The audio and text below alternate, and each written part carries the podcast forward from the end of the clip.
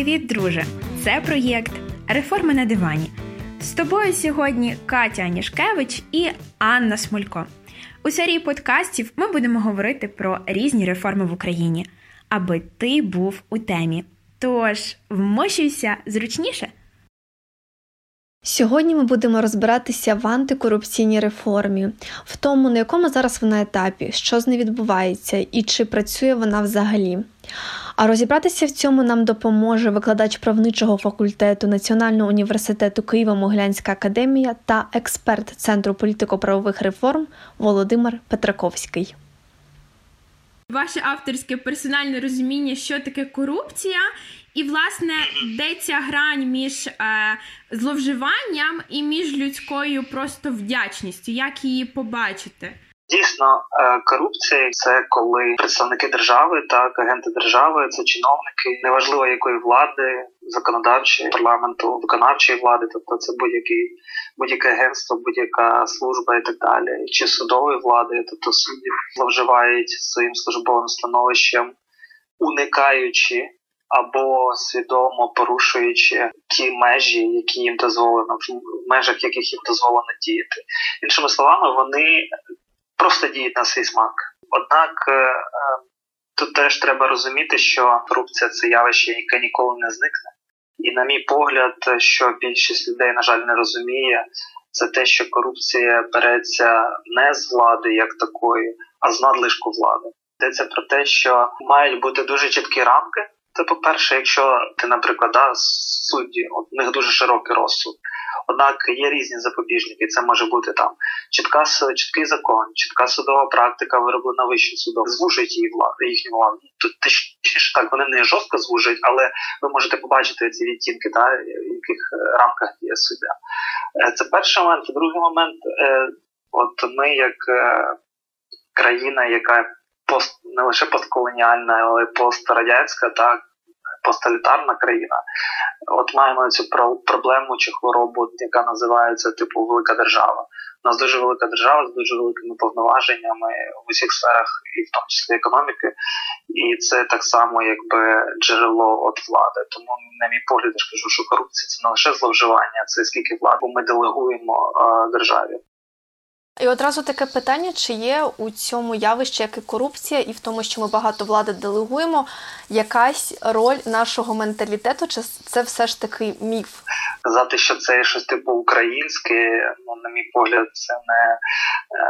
Не те, що неправильно, навіть це не науково, як мінімум. А от говорити те, що ми маємо посттоталітарний синдром, і те, що це закладено в нашому цьому типу світосприйнятті, е, то це да, це дійсно є, це дійсно відчувається дуже сильно. Скажіть, будь ласка, от е, з 14-го року, 15-го буквально, ми зараз спостерігаємо дуже багато е, нових органів, дуже багато змін і законів. Скажіть, будь ласка, коротко, на якій стадії зараз реалізація цих законів і що ми маємо на сьогодні? То, ну, на мій погляд, особисто то лише так здається, що у нас органів збільшується, насправді кількість їхня не збільшується, е, а зменшується, як мінімум, функціонал цих органів зменшується, він стає дуже прицільним і зменшується кількість е, представників е, цих органів, скажімо так.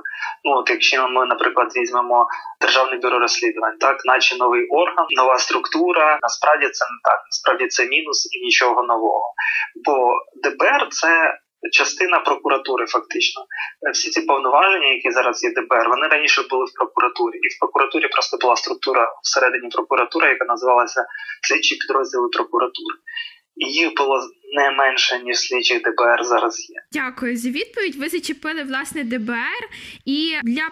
Простих земних людей досить незрозуміло, для чого з корупцією, аби боротися, нам треба НАЗК, НАБУ, САП, е, ДБР. Можете, будь ласка, розтлумачити цей набір букв? Чому не можна створити е, один орган якийсь? Для чого нам стільки от різних інституцій?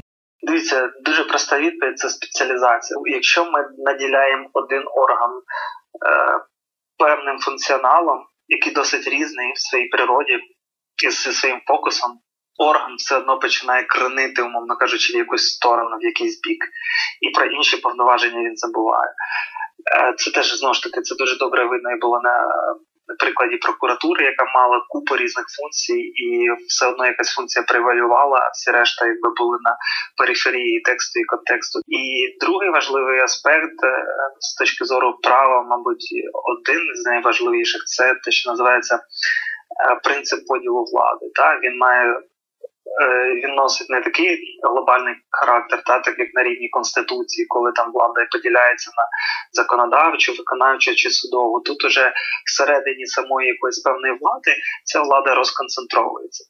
Навіщо це потрібно? Оскільки якщо влада буде сконцентрована в одному місці, це не лише е, скоріше за все буде неефективно, але й великою мірою це тяжітиме до того, що е, владою зловживатимуть. Тобто ці органи потрібні, щоб цю владу роззосередити так в різних так, в різних так. Е, руках. А от, наприклад, от в чому різниця між національним антикорупційним бюро та національним агентством запобігання запобігання корупції? Там принципова угу. дивіться, принципова різниця дуже проста. Національне антикорупційне бюро це орган, який здійснює кримінальне переслідування. Тобто, якщо чиновник, топ-посадовець е, чинить злочин корупційний, то відповідно ним буде займатися його дії, будуть розслідувати працівники антикорупційного бюро, детективи. Так. Якщо чиновник вчинить адміністративне правопорушення, або якимось чином просто його поведінка буде носити в собі, скажімо так, порушення антикорупційного законодавства, але менш тяжкого да, характеру, відповідним чином буде, е, скажімо так, реагувати і дивитися на це все на ЗК, ну, Національне агентство з питань е, запобігання корупції. Плюс, що робить ще агентство? Е, агентство як орган, який бере участь в формуванні політики, і не лише в її реалізації, вона Е, збирає інформацію з усіх державних відомств, з приватних е, компаній і так далі, аби розуміти, що власне як корупція виглядає повністю в державі на будь-якому рівні і будь-якому її прояві. Тобто це орган такий аналітичного теж спрямування, але він стосується, скажімо так, усієї корупції.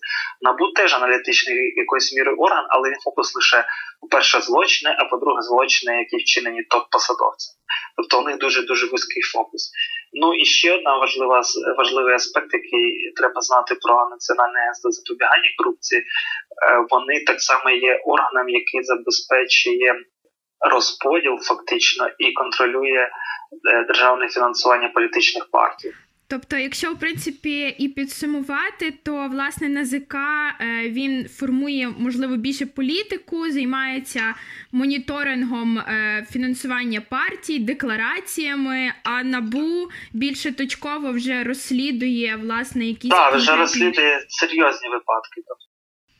А тоді яка е, різниця між САПом, спеціалізованою антикорупційною прокуратурою, і ДБРом Державним бюром розслідувань?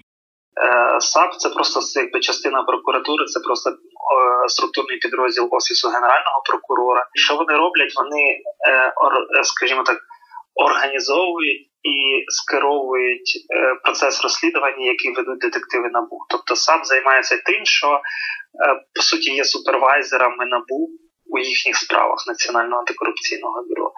Що стосується ДБР, ДБР розслідує злочини так само, як і набу, однак вони розслідують.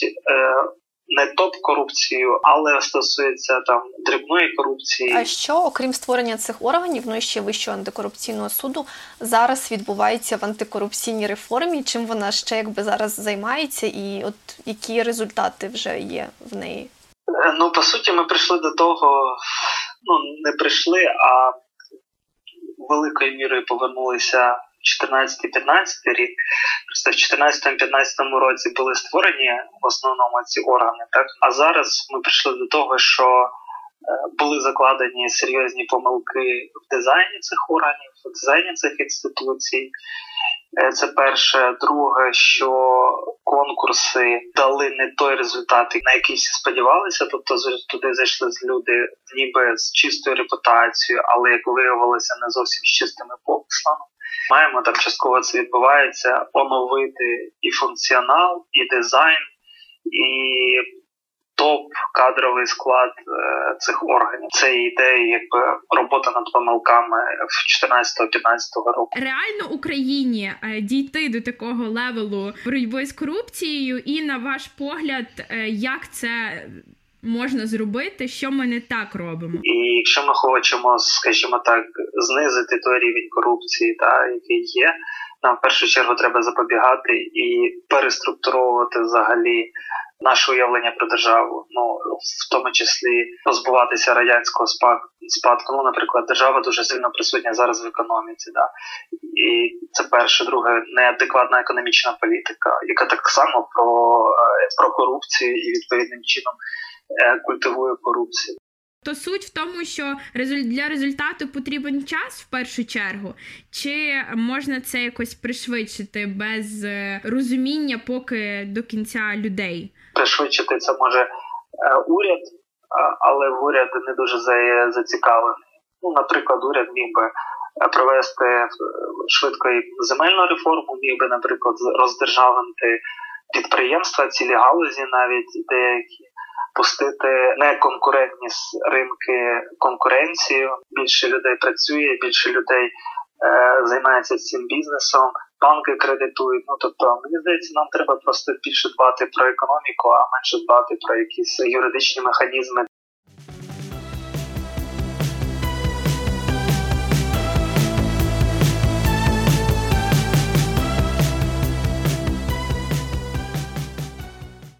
А от стосовно боротьби з корупцією, я нещодавно чула таку тезу від е, Дениса Бігуса, він який розслідує корупційні скандали на його теток. Він сказав, що корупція організована. А люди, які якби з нею борються, ні. Чи не є в цьому проблеми, що люди, які з нею борються, вони дуже часто конфліктують між собою замість того, щоб боротися безпосередньо з нею? Ну, е, люди переважно борються ну, е, між собою, якщо йдеться питання про якісь антикорупційні ініціативи і так далі, та чи чия ініціатива, скажімо так, краще.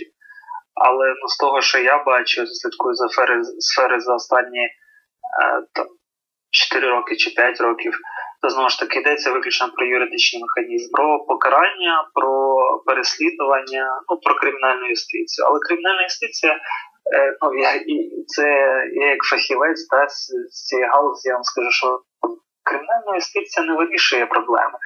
Кримінальна юстиція, в тому числі історично, покликана вирішити е, дуже вузьке коло проблем і дуже неправильно, вкрай неправильно намагатися вирішити е, інструментарієм кримінальної юстиції ті проблеми, ну, в тому числі соціальні, які як корупція, так, чи економічні, які корупція.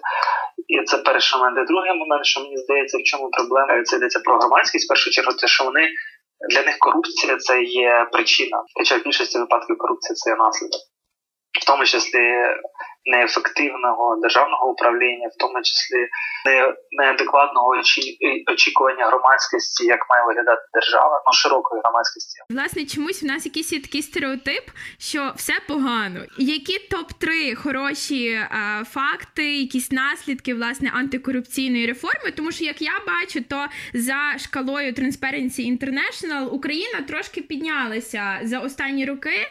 І що хорошого взагалі є, якщо є дивіться, я ж не кажу, що погано. Е, навпаки, якщо порівнювати там 10 років, 5 років тому, то ми рухаємося дуже впевнено і рухаємося вперед.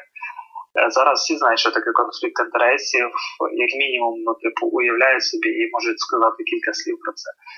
І це реально ну, якби серйозний поступ. Перше, це друге, те, що і громадськість, і інші інститути починають себе трошки, е, скажімо так, більше брати на себе відповідальності Якщо говорити про якісь такі більш осяжні речі, та, які відбулися, е, це насправді реформа прокуратури, яка була величезним монстром, яка мала супер повноваження. Вона зараз майже 3 чи 4 рази, якщо говорити про кількість повноважень, так.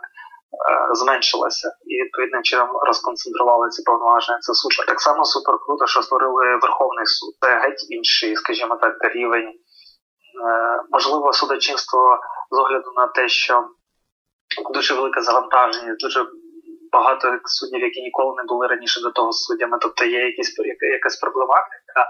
але рівень незалежності, наприклад, Верховного суду, так геть інший порівняно з тим, який який був старий типу Верховний суд. Ну і теж, якщо говорити про судову владу, е, Конституційний суд, мені здається, вперше чи не вперше ну, може сказати ні президенту, може сказати ні парламенту. То така от якби розконцентрація і відкритість інституцій, та вона дуже сильно якби, впливає на якість державного апарату.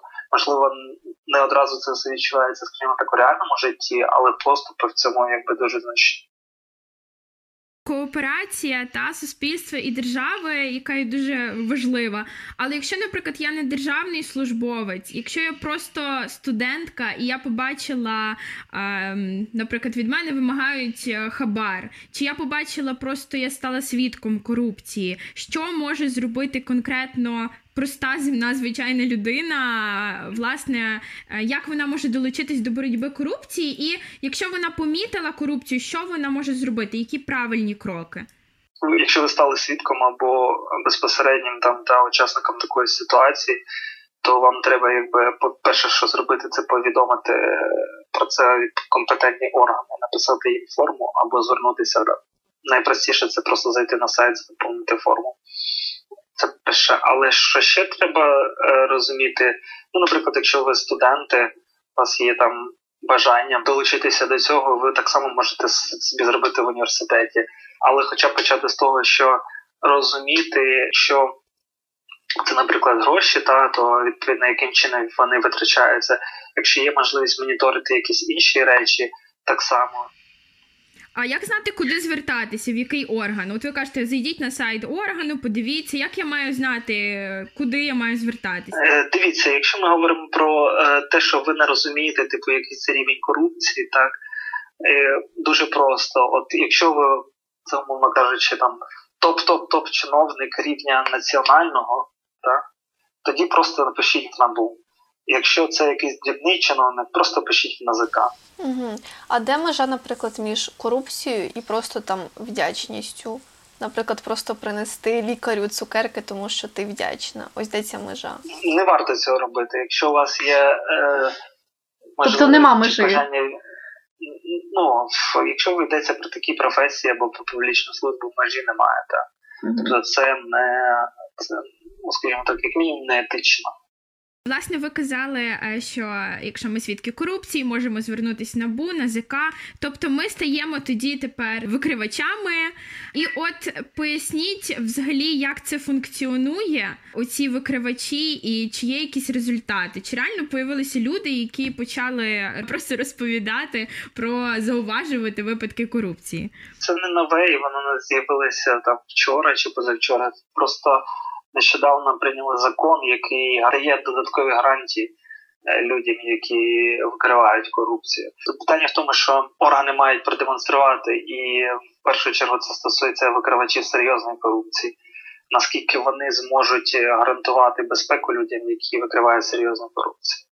Тобто, по суті, термін не з'явився, і воно було завжди. Тільки тепер ми побачимо з часом, наскільки воно буде працювати, і наскільки гарантії будуть для кожної людини для її безпеки. Це наскільки наскільки гарантії будуть е, відповідним чином забезпечені для людей, які викривають, ну скажімо так, е, серйозну корупцію або корупцію, яка може загрожувати їм якимось чином. Пане Володимире, і останнє таке питання суто суб'єктивне. Скажіть, будь ласка, як ви думаєте, доживемо ми з вами до того, що Україна буде займати такі позиції в власне поширенні корупції, як е, там Швеція, Данія і так далі? Е, не знаю, в мене немає цього відповіді на питання. Єдине, що я можу сказати, що Швеція, Данія е, культура ще підштовхувала до того, скажімо так, рівня да чи сприйняття корупції чи рейтингів корупції, які вони зараз перебувають.